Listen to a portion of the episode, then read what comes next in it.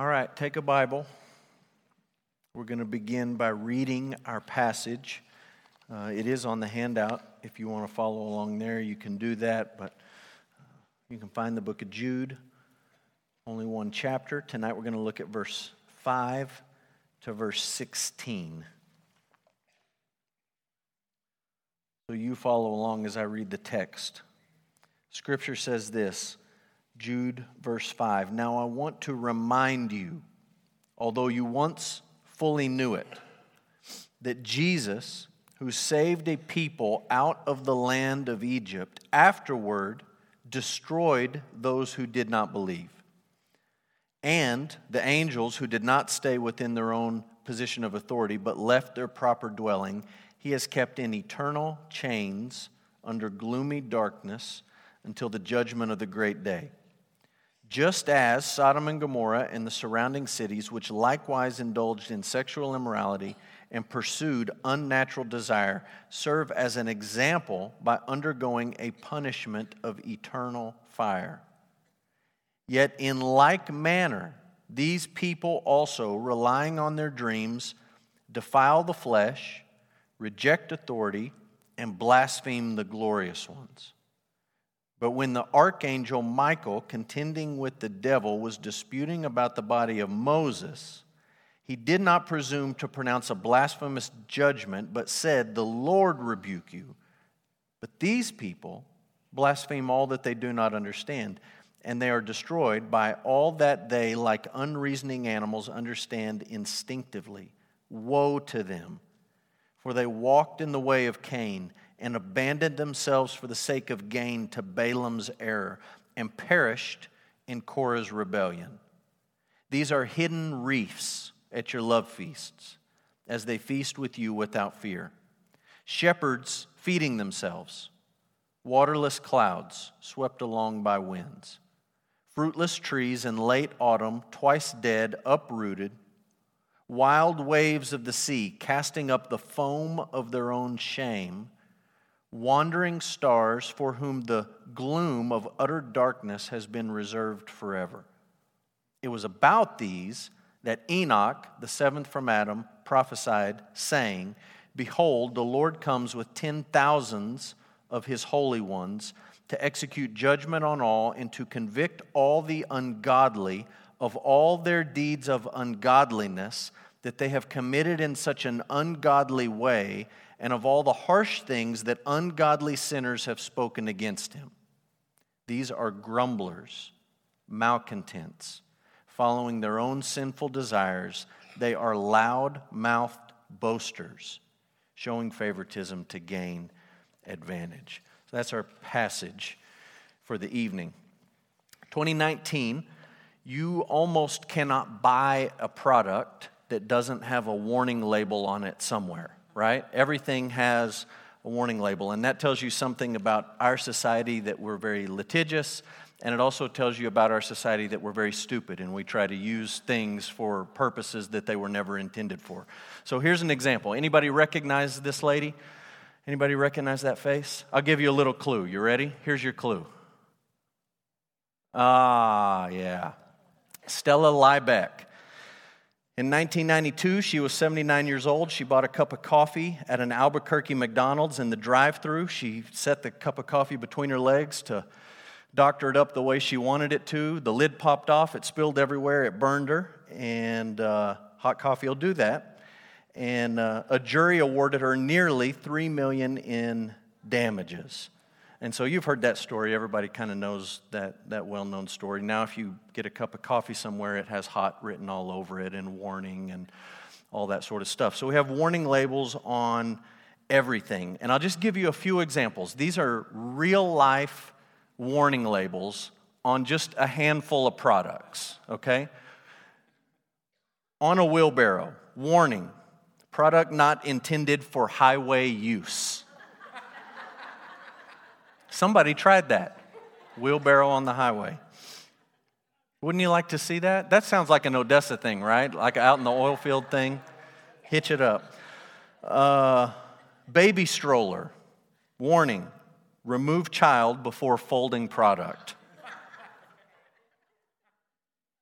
Warning on an electric drill, like a DeWalt or a Black & Decker or something. Warning, product not intended for use as a dental drill. I'm going to the dentist tomorrow, so that's good to know. Warning on a dishwasher. I think you'll like this one. Warning, do not allow children to play in the dishwasher. Somebody did that. Uh, warning on a box of rat poison. Warning, this product has been found to cause cancer in lab mice. Just think about it for a second. Rat poison. I know why it's on there, I understand. Warning on a scooter. Warning, this product moves. So we're warned a lot and we're probably overly warned, right? We get probably more warnings than we really need, and sometimes the noise of all of those warnings just reduces warnings down to noise, just to white noise. And a great example of that would be the last time you were on a, an airplane, right? The lady or the guy got up in the aisle and had the little buckles and they went through the thing, and maybe they said it, or maybe they played it over the speakers or whatever, but you didn't pay attention to any of it you were worried about your seat and your bag and having everything right, and you didn't listen to any of that. And look, those are really serious warnings. I'm not telling you that I listened to them, but t- those are serious warnings. That's some information that if you need to know it, you'd better know it. But we hear so many warnings, we just tend to drown them out. And I bring up warnings to say this middle section of the book of Jude is a warning. Okay? Last week we looked at Jude 1, 2, 3, and 4. So there's introductory verses, and Jude says, This is who I am, and uh, this is who I'm writing to, the ones who are called and beloved and kept. And he prays for them. I want mercy and peace and love to be multiplied to you. And then he talks about the reason he's writing. This is all stuff we covered last week. Jude says, I wanted to write you a letter about our common salvation. And he doesn't tell us exactly what that letter was going to be like. We speculated a little bit last week. He says, I wanted to write a letter about our salvation. Instead, I found it necessary to write to you, appealing to you to contend for the faith that was once for all delivered to the saints. Literally, instead of writing what I wanted to write, I'm writing to you to say you're going to have to fight for the faith. It's not going to be easy right? The faith doesn't just automatically pass down from one generation to the next. And he explains why we're going to have to fight. In verse 4, he says, Certain people have crept in unnoticed. They've crept in unnoticed. And he gave a little description of them in verse 4. But in verse 5, all the way down to verse 16, he's talking about those people who have and will creep into the church. And it's a big warning label in the middle of the book. Now, the, the back of the book, which we're going to talk about next week, verse 17 through the end, has a little bit of a different tone. But this middle section is one big warning. And there's a lot of stuff in there. As I studied it this week and looked over it this afternoon, I read those verses and I thought, I'm not sure there's a place in the Bible where there's more warning crammed into one little section and there's more things that Jude is, is throwing out there to try to get your attention. And look, the danger in this passage is no different than you sitting on an airplane and drowning out the lady. Is that as Jude goes on and on and keeps talking about this, you start to say, okay, yeah, yeah, yeah, yeah, I got it, I got it. Bad people, they're coming. Okay, I got it. What do you want me to do? I got it, I got it. Jude knew what he was doing. And the Holy Spirit didn't over inspire him on this warning right? The warning is exactly what God wanted it to be, and every little piece of it we need to hear. And the warning sort of has a, a twofold purpose. On the one hand, the warning is intended for you and me, for believers. And Jude is saying, you need to know who these people are, and you need to know what God is going to do to these people in the end. You need to understand just how high the stakes are. And on the other hand, the warning is for those people who have crept in. Because remember, we talked about the danger in Jude's mind isn't out there. The danger isn't with Caesar or with Nero or with whoever the governor of Judea is at the time. The danger is in the church. These people have crept in into the fellowship. And so they're hearing this warning too. And Jude is saying to them, You're not going to get away with it. You absolutely are not going to get away with it. And he's giving us this warning. So we're going to talk about verse 5 to verse 16. And I'm going to give you one disclaimer up front. One disclaimer. In these verses, I think that there are about 83 rabbit trails we could chase and spend the whole night talking about all kinds of different things. There's some fascinating stuff in here. There's, there's maybe not a chunk of the Bible, you know, pick four paragraphs anywhere in the Bible that has more controversial statements. Like Jude's just throwing these bombs out. And every one of them you could just stop and spend a whole Wednesday night talking about. And we're not going to do that. Like, if you like to chase rabbits, we're not chasing them tonight. We're going to stay on the path and we're going to move right through this. And that means we're not going to dig as deep on some of these things as we could. So later, if you want to chase rabbits, I'll chase them with you. And we can, you know, run down these little paths and talk about, well, what does this mean? Well, why did he say this? Well, what, how does this fit in? We're just going to listen to the warning and move through it uh, in somewhat of an orderly fashion. So let's jump in. Jude 5 to 16. The first thing he wants us to know is that false teachers will certainly be judged. He wants us to know that false teachers will certainly be judged. I pointed out to you last week in verse 2 that Jude likes uh, triplets or triads. Like he groups things into threes. That's just kind of his writing style. And he did that with mercy, peace, and love. And he does it a lot in our section. And so we're just going to point out a few of those. The first triad that Jude throws at us is the Exodus, fallen angels, and Sodom and Gomorrah. Like that's a hodgepodge right there, right? Let's just pull some Old Testament stuff and let's throw it all in one basket in this first triad. So here we go. Each one of these examples is intended to be a lesson for us that false teachers are going to be judged. That's why he's bringing these three up. False teachers are going to face judgment. And the logic is pretty simple. In each of these examples I'm giving you, God brought judgment where he needed to bring judgment. If he could do it in those situations, he can certainly do it in this situation. Right? That's the example that Jude's setting before us the Exodus, fallen angels, and Sodom and Gomorrah. So here we go. Let's start with the Exodus. The death of the Exodus generation reminds us that even those who receive the greatest spiritual blessing can find themselves under the judgment of God even those who experience some of the greatest things that God ever does can end up finding themselves under God's judgment. And so I think when Jude says that Jesus or the Lord who saved a people out of the land of Egypt afterward destroyed those who did not believe. My opinion on this, and we can chase rabbits later, is that Jude is thinking about Numbers 13 and 14. We're not going to turn there. You can look all these up later. Numbers 13 and 14, the people have wandered around for a while. They've built a tabernacle. They're getting ready to go into the promised land. They send the spies in to scope it out, and the 12 spies come back, and two of them, Joshua and Caleb, say, Let's go, we can take them. And the other 10 say, Absolutely not. We don't want anything to do with those people. There is no way that we can beat them in a fight. They are huge, they have massive cities. It is impossible for us to take the land. And they don't go in. And God's judgment on that generation is to say, fine, you don't want to go in, you won't go in. You'll all die in the wilderness. 20 years and up, conveniently, he had just taken a census of the people. We'll pull the old census records out, 20 and up, your funeral is coming. And when the last one of you is buried, I'll bring in your children. You're so afraid that you're going to be killed by these people and your children are going to be orphans. We're just going to let you die and then I'll bring them into the land. And I think that's what Jude's talking about. And you just think about the, the magnitude of that. These are people who saw the plagues with their own eyes, all 10.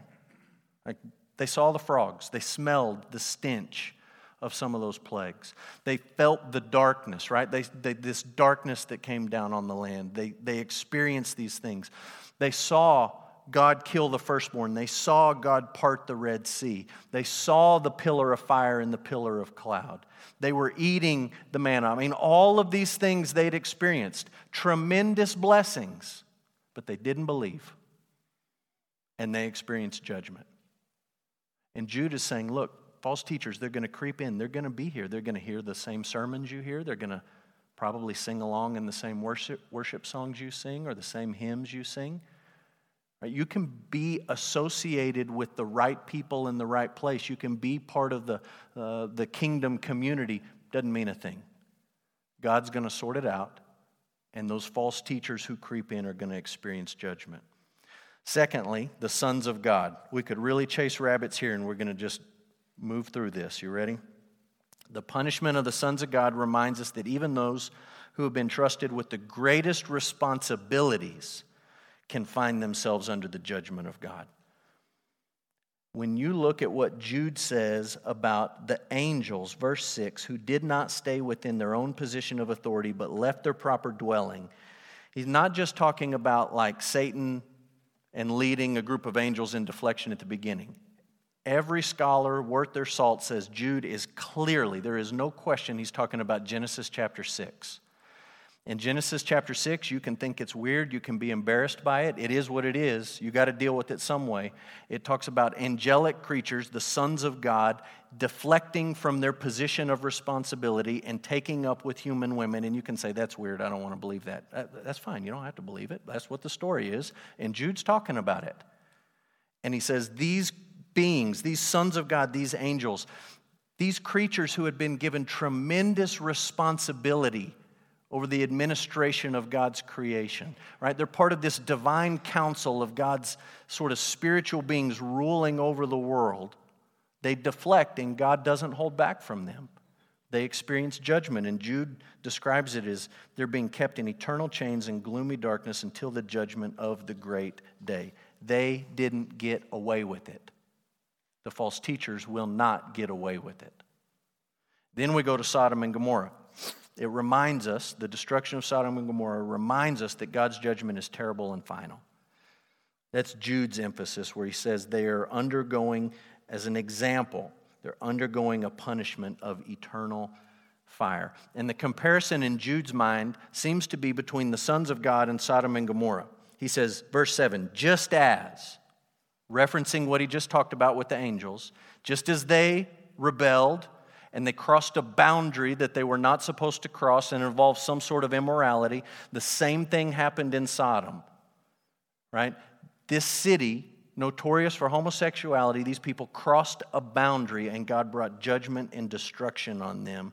Jude talks about it uh, in verse 7 as they pursued unnatural desire, or some translations say uh, they engaged in strange flesh. They pursued strange flesh. And the idea is that God has set up in creation that men and women are married, and they abandoned that structure and pursued their own agenda. And the judgment was horrific. And so that's the first triad, right? The Exodus, then we talk about the sons of God, the angels, and then we talk about Sodom and Gomorrah. Triad number two Cain, Balaam, and Korah. Cain, Balaam, and Korah. This is in verse 11. Jude says, Woe to them! They walked in the way of Cain and abandoned themselves for the sake of gain to Balaam's error and perished in Korah's rebellion. I've given you the verses. You can look these up. We'll just move through these pretty quickly. The false teachers that Jude's thinking about, they're like Cain. They're motivated by selfishness and they destroy other people. Right? Cain could not stand it that his brother was accepted and he was not. You can dig into the text and you can try to figure out motive and why he was or wasn't accepted, but it just ate him up literally. And God warned him. He said, Sin is crouching at your door, it wants to eat you up, wants to devour you. You have to master it, Cain. Cain didn't do that. Selfishness overtook him, anger overtook him, envy overtook him and he brought destruction to someone else. Jude says false teachers are like that. What really motivates them is self, and they bring destruction to others. Is a warning. Next, we go to Balaam. The false teachers are like Balaam, they're greedy and they lure other people into sin. So, Balaam, the first time we meet him, he is being paid a bounty by a pagan king to curse God's people. And the Lord warns him, says, You better not say anything that I don't tell you to say. You're not going to curse these people. These people are blessed. And Balaam, it seems as you read the story, he goes along with this plan, hoping some way, somewhere, he'll find a little bit of wiggle room. He'll call a curse on these people and he'll get paid. And Jude says, yeah, the false teachers are kind of like that. They're in it for a payday. They're greedy. They're greedy people, and they lure other people into sin. When Balaam wasn't able to curse God's people, you pick back up the story a few chapters later. He's not coming at them with like a, a frontal attack of curse, but he's luring them with sexual immorality. And the people end up worshiping idols. Not because Balaam just hit them with a frontal attack and overpowered them, but he seduced them into sin and he seduced them into idolatry. And Jude is telling us that's kind of what these false teachers are like. Don't expect a, a full frontal attack on the church. We talked about this last week. They're not going to walk in and say, hey, the wolves are here. They're going to creep in unnoticed. They're greedy and they lure people into sin. False teachers are also like Korah. They refuse to submit to authority, and their end is certain. So you can look at number 16 for the story of Korah. He didn't like the fact that Moses was seemingly calling the shots. Really, the Lord was calling the shots, but he couldn't stand Moses being the point man. So he raises up a rebellion. He's not going to submit to the authority that God has placed in his life. And God deals with that rebellion by opening up the earth and swallowing Korah and his friends. And Jude says the false teachers are going to be a lot like that. They're not going to have anything to do with authority. They want to take authority and turn it on its head. It's going to cause problems in families. It's going to cause problems in your church. It's going to cause problems in Sunday school classes. You better watch out for these people. They're like Cain, they're like Balaam, and they're like Korah. So you got these two triads, right? The Exodus, the sons of God, Sodom and Gomorrah, Cain, Balaam, and Korah. And what Jude seems to be saying is in each of these situations, God handled it. They all came to a tragic end. God was up to the task, and He's up to the task now. Yes, these false teachers are going to creep in. It's certainly going to happen, but God is going to handle it. This is not going to be like the OJ trial, where maybe a glove isn't going to fit at the end. Or maybe there's going to be a dramatic courtroom moment where some big bombshell revelation comes out that changes the trajectory of the case. Or, you know, maybe the judge is going to be incompetent. Or maybe somebody's going to fail to do their job. There's going to be a technicality with the police reports and the evidence is going to get tossed out. None of that stuff is going to happen. God handled each one of these situations. He brought destruction and judgment to these people and he's up for the task with the false teachers. So he wants us to know their judgment, their destruction is, is sure and certain. Secondly, he wants us to know how to identify them. This is kind of important, right? Because they're going to creep in unnoticed. So you got to know how to identify them. And I'll just, before I start ticking through this list, let me just give you a warning. Okay, Jude's about to give us a warning. Let me give you a warning. A lot of guys at seminary read the book of Jude in verses like this, and they kind of go on witch hunts. Like they're always looking for someone to catch. Like they're they always they suspect everyone, like a good spy movie, right? Don't trust anyone. And so they walk into a church and they're looking at anyone, and anytime somebody says something a little bit wrong, they say, Ah, you're a wolf. Caught you. Get out of here. Darn wolf. We don't want any wolves in here. We don't want any false teachers. And they're always looking and they're always creeping. If anybody just says something the wrong way or doesn't say something the right way, they're just ready to pounce on them. And I don't think that's what Jude wants us to do. We'll talk about that next week. What does Jude actually want us to do? I'm just telling you, somewhere there's a little bit of balance where we take Jude's warning seriously, right? There are going to be people who creep in unnoticed, and he wants us to know how to spot them. But there's also something to 1 Corinthians 13, which is not about marriage love, it's about church love, where it's patient and it's kind and it doesn't envy and it doesn't boast and it believes all things and it hopes all things. And there's kind of something I think we just need to keep in the back of our mind as we read Jude, where we say, let's be the kind of people that give others the benefit of the doubt. In our Sunday school classes, in our church family, you know, when we work with people on the mission field, as we interact with people on social media, let's, let's be quick to listen and not so quick to speak. If we're confused or concerned, let's ask questions and clarify things rather than just pounce on people and demonize people as wolves. At the same time, let's not be naive to think that there aren't wolves in sheep's clothing. And somewhere in there, there's a little bit of balance. And Maybe you can sort that out in your own life. He wants us to know how to identify the false teachers. Here's how we spot them false teachers often deny the authority and the sufficiency of Scripture. Verse 8 Jude says, These people rely on their dreams. They don't rely on Scripture, they rely on their dreams. So rather than saying, Thus says the Lord in the prophet Malachi, or Thus says the Lord through John the evangelist, or Thus says the Lord in this book of the Bible, they say, You know, I feel like God is telling me. Well, I had this dream last night, and in this dream, can I tell you, people have weird dreams. If you don't think people have weird dreams, talk to Crystal when church gets out and ask Crystal to tell you about some of her dreams. About once a week, Crystal comes into the office and says, I had a dream about you. Guess what happened? And they are amazing. But I don't try to like shape my life or my theology on Crystal's dreams. Like, I listen to it and I say, well, that's really cool. I'm glad you were thinking about me, even in your sleep. And then we're done. That's it. It's a, just a dream. And Jude says these people rely on their dreams. Like, well, I had this vision. I had this, the Lord told me this. And Jude says this is one of the ways you can spot false teachers.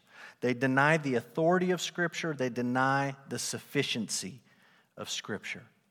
Somebody denying the authority of Scripture looks like this I understand that the Bible says ABC, I'm not having any of it. It's not the authority in my life. It's clearly saying this, and I'm going to believe this anyways. That's a denial of the authority of God's word. I will not place myself under it as my authority, I will stand over it in authority. Denying the sufficiency of Scripture is trickier. It's way trickier.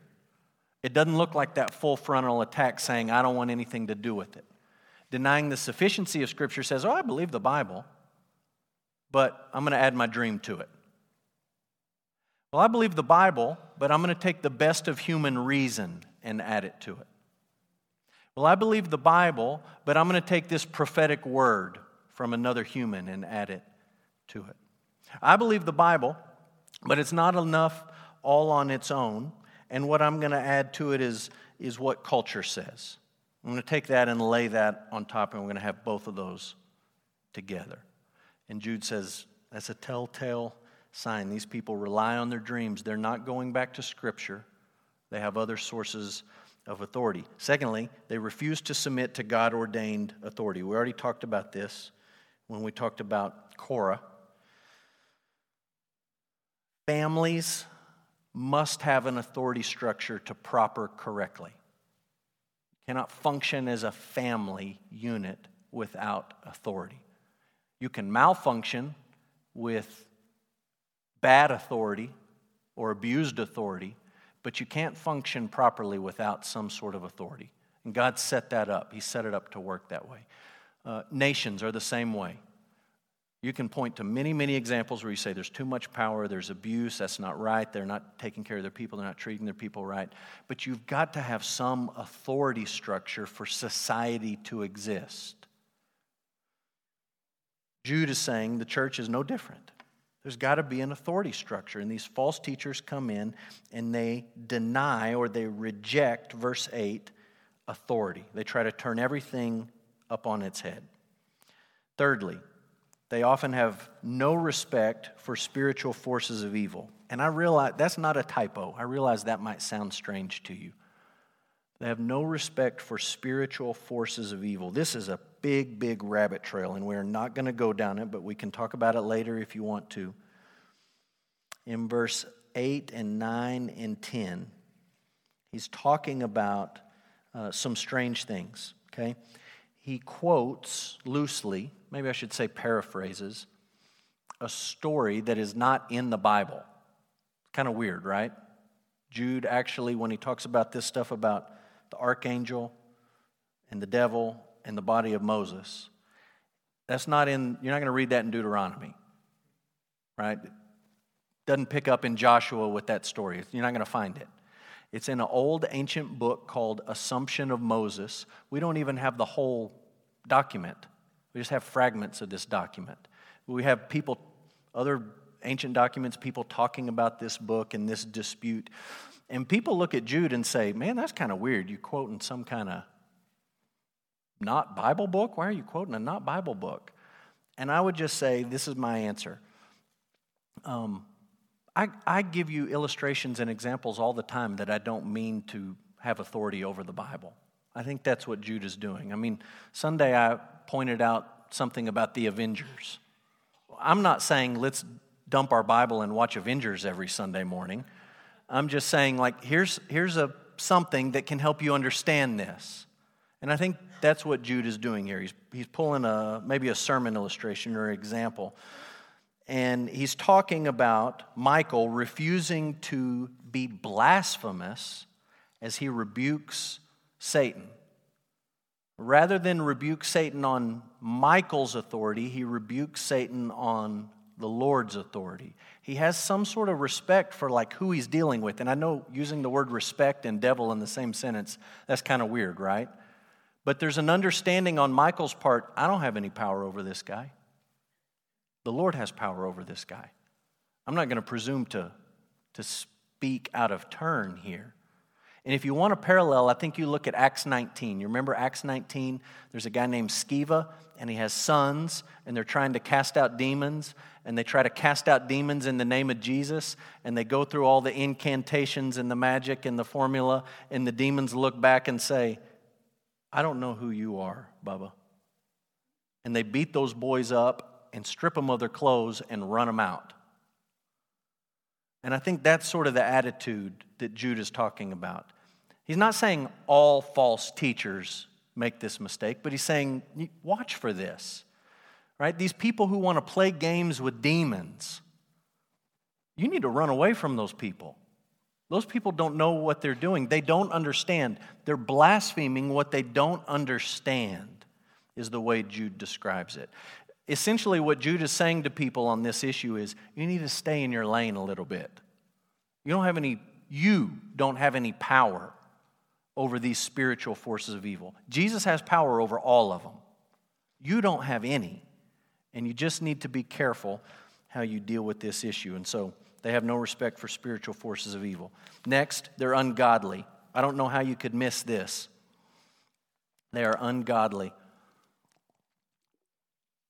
This is the second time in Jude where he quotes from a non Bible book. Mentioned Assumption of Moses. This time he quotes from First Enoch. And so Enoch is a name you probably recognize if you've read the book of Genesis. We read about Enoch in Genesis. He's mentioned in the New Testament book of Hebrews, but nowhere in the Bible do we have any of his words recorded. In an outside the Bible book called First Enoch, there's some things that he allegedly, supposedly said, and Jude quotes some of those things. And the quote is in verse 15. 14 and 15. Behold, the Lord comes with ten thousands of his holy ones to execute judgment on all and to convict all the ungodly of their deeds of ungodliness that they have committed in such an ungodly way and of all the harsh things that ungodly sinners have spoken against him. Clearly, the theme of his message was ungodliness is a problem. Like he's, he just, it's so redundant and repetitive, you can't help but have it drilled into your brain. These people are ungodly we tend to take two words and conflate them a little bit. We tend to think ungodly means unrighteous. Those mean the same thing. I think they're a little bit different. I think there's a distinction there. in the book of Romans, Paul mentions unrighteousness and ungodliness side by side, and I don't think he mentions them as synonyms. I think he's making a distinction. Unrighteousness is your sin, your wickedness, your rebellion. Ungodliness is living your life as if God didn't exist. And you can do that going to church on Sunday morning and then living the rest of the week as if He wasn't real. You can sing along on Wednesday night. I mean, you can be on the Wednesday night A team. Here you are. We're singing hymns, not weak worship songs. We're singing hymns, man. Not just on the screen, we have hymn books. We are godly people.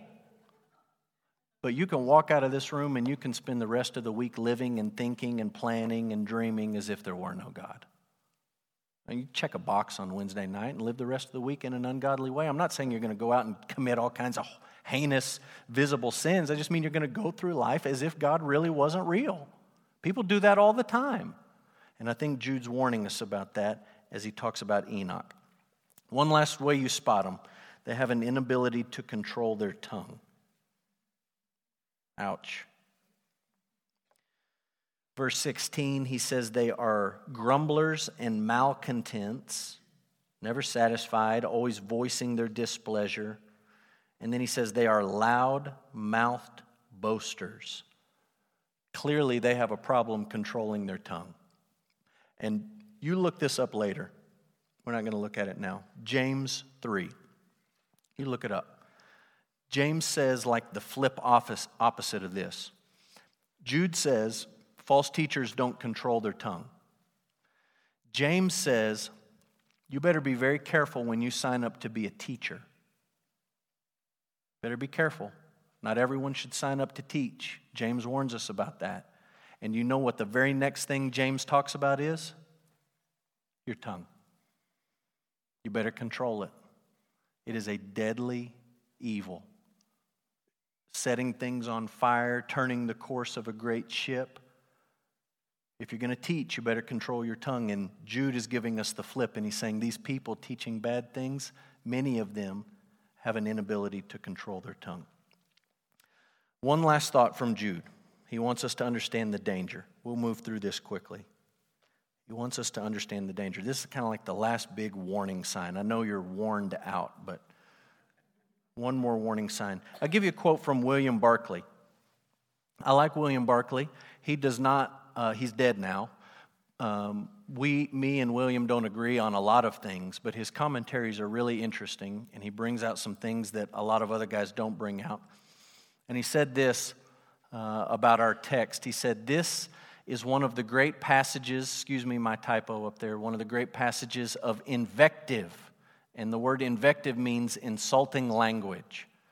This is one of the great passages of insulting language of the New Testament. It is a blaze of moral indignation at its hottest. So you've learned a new word, invective. You can go to some restaurant this week and say, You're about to get some invective if you don't bring my food out quickly. I don't know. You figure out how to use it.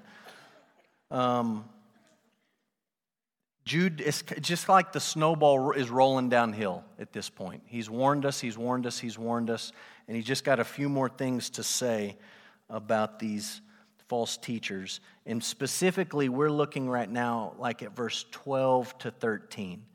And he just he piles them up. You remember I told you he likes threes, groups of threes? Well, here he gives us a six. So it's like doubling. Like I'm going to give you three examples, but here I'm going to give you six because I really want to make my point about what these people are like. He wants us to understand the danger. Okay? He does not want us to walk away and say, eh, I got bigger fish to fry. Eh, I got a lot of other things to worry about. He wants us to walk away saying, this is serious business. And so here we go. Jude says false teachers are destructive.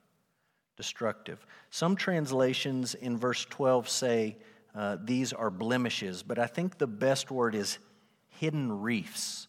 Uh, we can talk about the Greek word if you want to chase that rabbit later, but I think what he means is these people are like hidden reefs. Ask anybody who owns a boat, a hidden reef is a bad deal. And Jude says, you know, it's like you're, you're sailing along, everything's great, and then bang, you got a problem. And he says they're blowing up your love feasts, which is kind of weird. You may have noticed we don't have love feasts on the calendar here at Emmanuel. The love feast was like a weekly, outside the worship service, everyone get together, potluck. Yes, Christians always like to eat together, potluck, where they also had the Lord's Supper, like all rolled into one fellowship, potluck, Lord's Supper. And they did it for a long time. Uh, you, can, you get hints of it in the book of Acts. And then early church fathers write about it. They have these love feasts. And we know that sometimes they really got out of hand. For example, I've given you a reference in Corinth. In Corinth, it turned into a keg party. People were literally getting drunk at the love feast. And Paul says, that's a problem. We probably need to dial that back a little bit. And Jude says, look, that's what they're like. You're sailing along. You think you're going to the church potluck. You think you're going to this, you know, this love feast and you show up and it's a cake party. You got a problem. These people are destructive. They're taking something good and they're just blowing it up. Secondly, they starve the sheep. False teachers starve the sheep. They might tickle their ears, they might entertain them, they might put on a good performance for them, but they don't feed them. Ezekiel talks about this. Ezekiel says, We're about to be, uh, excuse me, we've already been sent into exile because the shepherds weren't feeding the sheep. There was nobody teaching the truth in Israel. So we got sent out of the land. And Jude says the same thing. He talks about shepherds feeding themselves. That is not the job of a shepherd. The job of a shepherd is to feed the sheep. Jesus said that to Peter, right? Do you love me, Peter? Feed my sheep. Peter, do you love me? You know I love you. Feed my lambs. Peter, do you love me? Jesus, Feed my sheep. Not yourself, feed the sheep. And Jude says the, the false teachers, they feed themselves, they starve the sheep. It's not an entertainment gig, it's not an ear tickling gig, it's feeding. False teachers, number three, offer false hope. This is my favorite image in the whole invective he says, They are waterless clouds swept along by winds. I like that because we know what that's like, right? You get the alert on your phone and you pull the radar up and you say, Ah, rain is coming. It's going to be great. I don't have to run my sprinklers. Nothing. Absolutely nothing. False hope, right? These people are going to creep in. They're going to offer you the moon and then some, and they can't deliver on any of it. False teachers are worthless, they have no value. Jude describes them as fruitless trees in late autumn when there should be fruit, and they're twice dead, uprooted. That's there's one thing that a fruitless, dead, uprooted tree is good for, and it's a bonfire. And that's exactly what Jesus says when he talks about the vine and the branches, right? If there are branches that are not bearing fruit, we are cutting them off and we are throwing them in the fire. Jude says these people are worthless. They don't bear fruit, they don't have any value. False teachers are filthy. And I think the idea here is like a, an impurity or an immorality.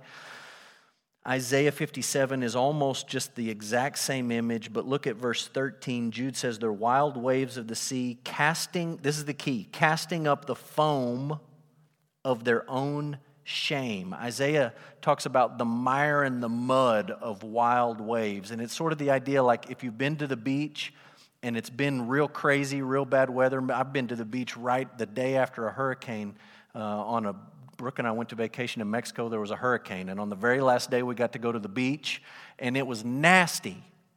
I mean, it was gross. Stuff everywhere, washed up on the beach. It's just a mess. And that's what Jude's talking about these wild waves, and they just leave a mess behind them. He says that's what the false teachers are like. They're filthy. Lastly, they lead people astray. Verse 13, they are wandering stars. A wandering star is not going to help you chart a true course, it's going to lead you where you don't want to go. So they're destructive, they starve the sheep, they offer false hope, they're worthless, they're filthy, they lead people astray. Look, this is a warning from Jude. It's just warning, warning, warning. And I thought all week, how do you how do you end this lesson? How do you wrap it up? Like I feel like we need some sort of resolution at the end of it, but that's really next week. And so, right now, I think you just leave it with the tension of Jude giving us this big, long warning, and we just pray, God, give us ears to hear this warning. Let us not just drown this out as white noise. Let us not see this as unimportant, but let us hear the warning that Jude is offering us. And we know in the back of our minds, we're not through the letter yet, there's more to come right? So Jude has set up the whole issue. This is why I'm writing to you. This is what I wanted to write. This is why I'm writing. You're going to have to fight. And then he gives us this big warning in the middle. And then next week we wrap it up, and that's where you put the bow on it. And Jude says, okay, this is what you need to do, and this is what you need to know. There's something you need to do, and there's something that you need to know. And that's what we'll talk about next week.